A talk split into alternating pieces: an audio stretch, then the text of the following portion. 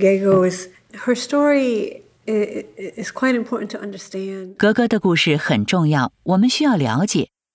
我们知道他出生在汉堡，后来逃离纳粹德国，变成难民。他在委内瑞拉流离失所，将近三十岁时重新开始了他的人生。他来自一个非常富裕的犹太家庭，凭着他的建筑和工程学位，他到达委内瑞拉时已经是一名专业人士。She didn't know the language at the beginning. She, she has to deal with, with becoming bilingual. 一开始他不懂当地的语言，他必须适应并成为双语者。素描和线条因此变成了一种交流方式，不是吗？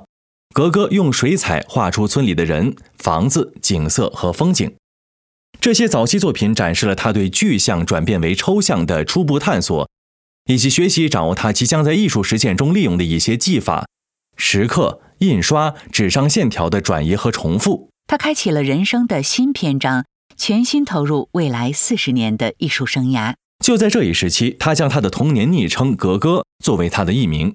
此后，这位女士格特鲁德·戈德施密特变成了艺术家格格。